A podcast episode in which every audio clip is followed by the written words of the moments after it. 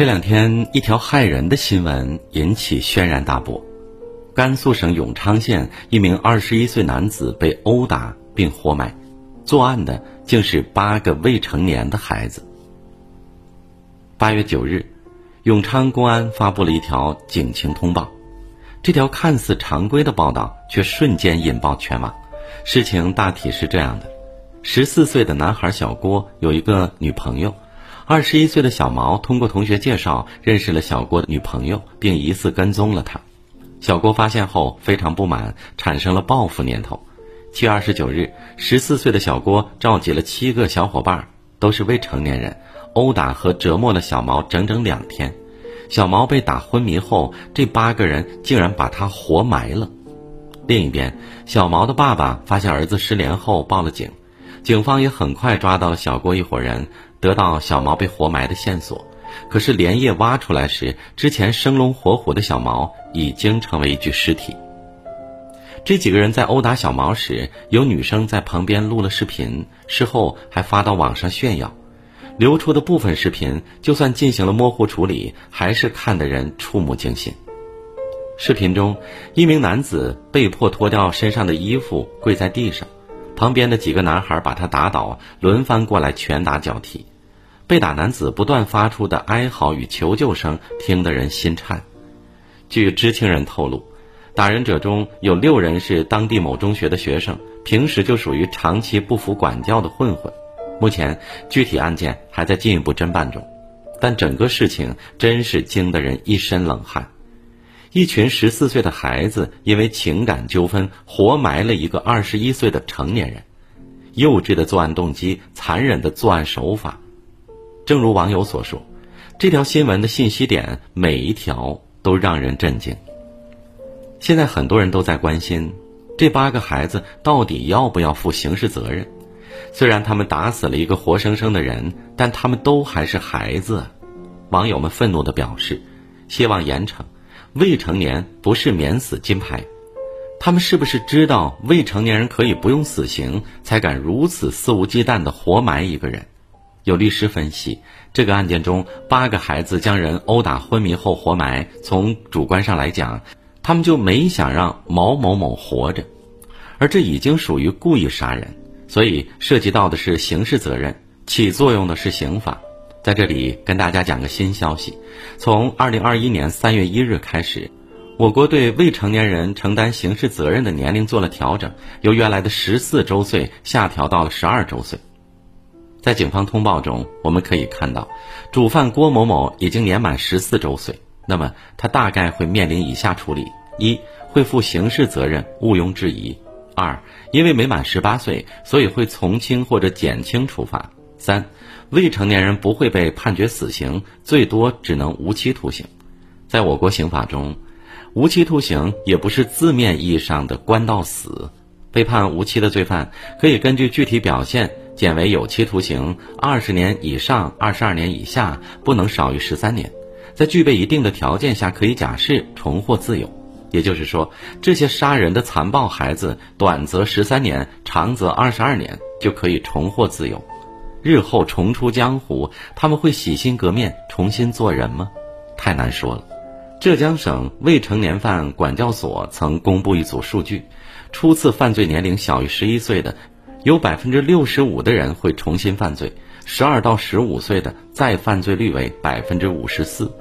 所以，如果有一天这些少年杀人犯重获自由，很可能再次对社会造成威胁。这担忧并不是多余。之前有过太多血淋淋的案例。二零零四年，黑龙江，十三岁的赵立宝受不良电影的影响，心生邪念，强奸了一个同村十四岁的女孩明芳。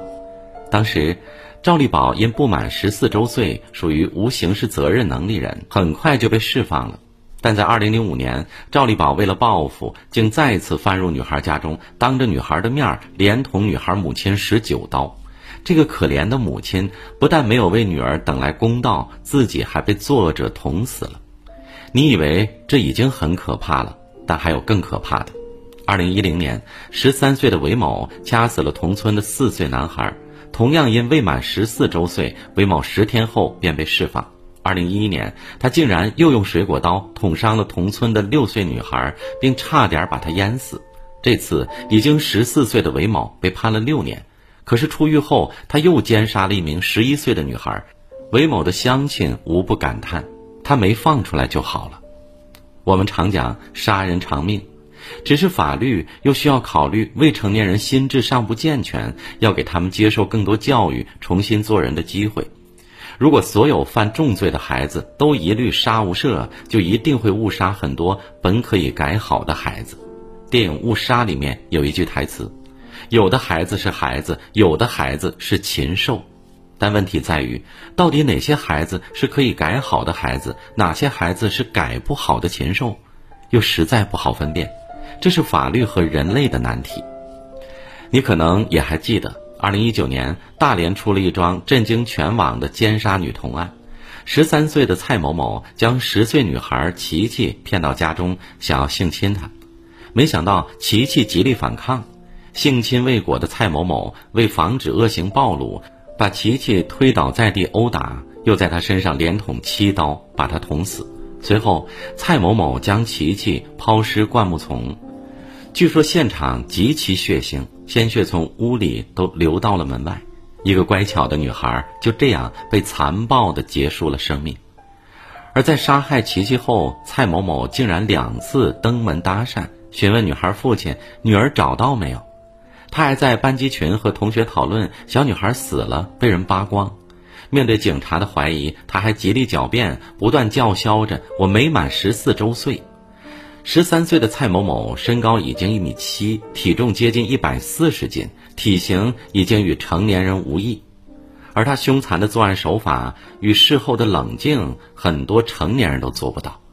因为当时蔡某某没有到十四岁，所以最终还是免于刑事责任，只判赔受害者家一百二十八万人民币。而后来蔡家赔偿也不积极，断断续续的拖了两年，才给了不足一百万。真是太令人心寒了。也许在很多人眼里，十三岁的孩子还只是个懵懂的小屁孩，但十三岁的蔡某某却用实际行动颠覆了我们的认知。事实证明，这个年纪的孩子远比我们想象中更成熟、更强大。类似的恶性案件还有很多。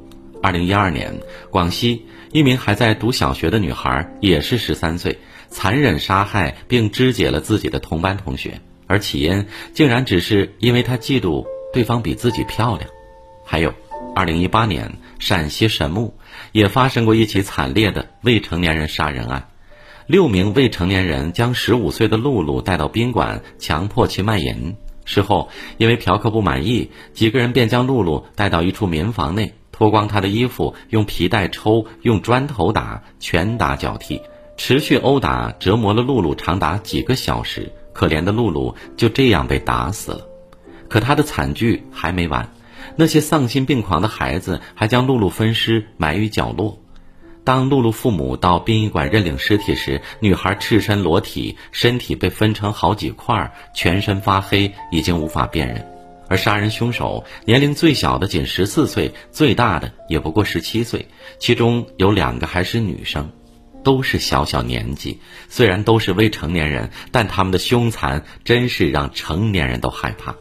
某网友说：“未成年人的恶才是最可怕的恶，因为没有尺寸，没有底线，没有约束。”没错，相比成年人，小孩子缺少社会的教化，他们凶残起来更加缺少约束。所以，千万别再觉得小孩子能犯多大错呢？未成年人犯罪早已不能忽视。回到文章开头的案例，一个十四岁的男孩因为女友被跟踪而暴怒，喊来同伙打死了一个二十一岁的小伙子，这哪里像一个孩子的行为？一桩桩这样的案例，让我们不得不重新认识孩子的概念。现在物质生活好了，孩子们大多营养充足，且可以通过网络接触到大量信息，所以他们身体长得快，心智成熟早，精神世界也丰富。一个十三四岁的孩子很可能就已经拥有成年人的身高、成年人的力气，甚至成年人的精神世界，但他们缺乏情绪控制，极其容易受到挑拨。他们行事以自己的好恶为标准，但鲁莽不知轻重。他们喜欢用暴力解决问题，又没有分寸感。他们还不太懂得生命的沉重，做事不计后果。更可怕的是，很多未成年人仗着自己未满十八周岁，罔顾法律底线。一个与成年人体格相当，又对自我没有约束，而且漠视生命的未成年人，其杀伤力和成年人无异。如果家庭和学校对他们疏于管教，这些孩子很可能做出极可怕的事。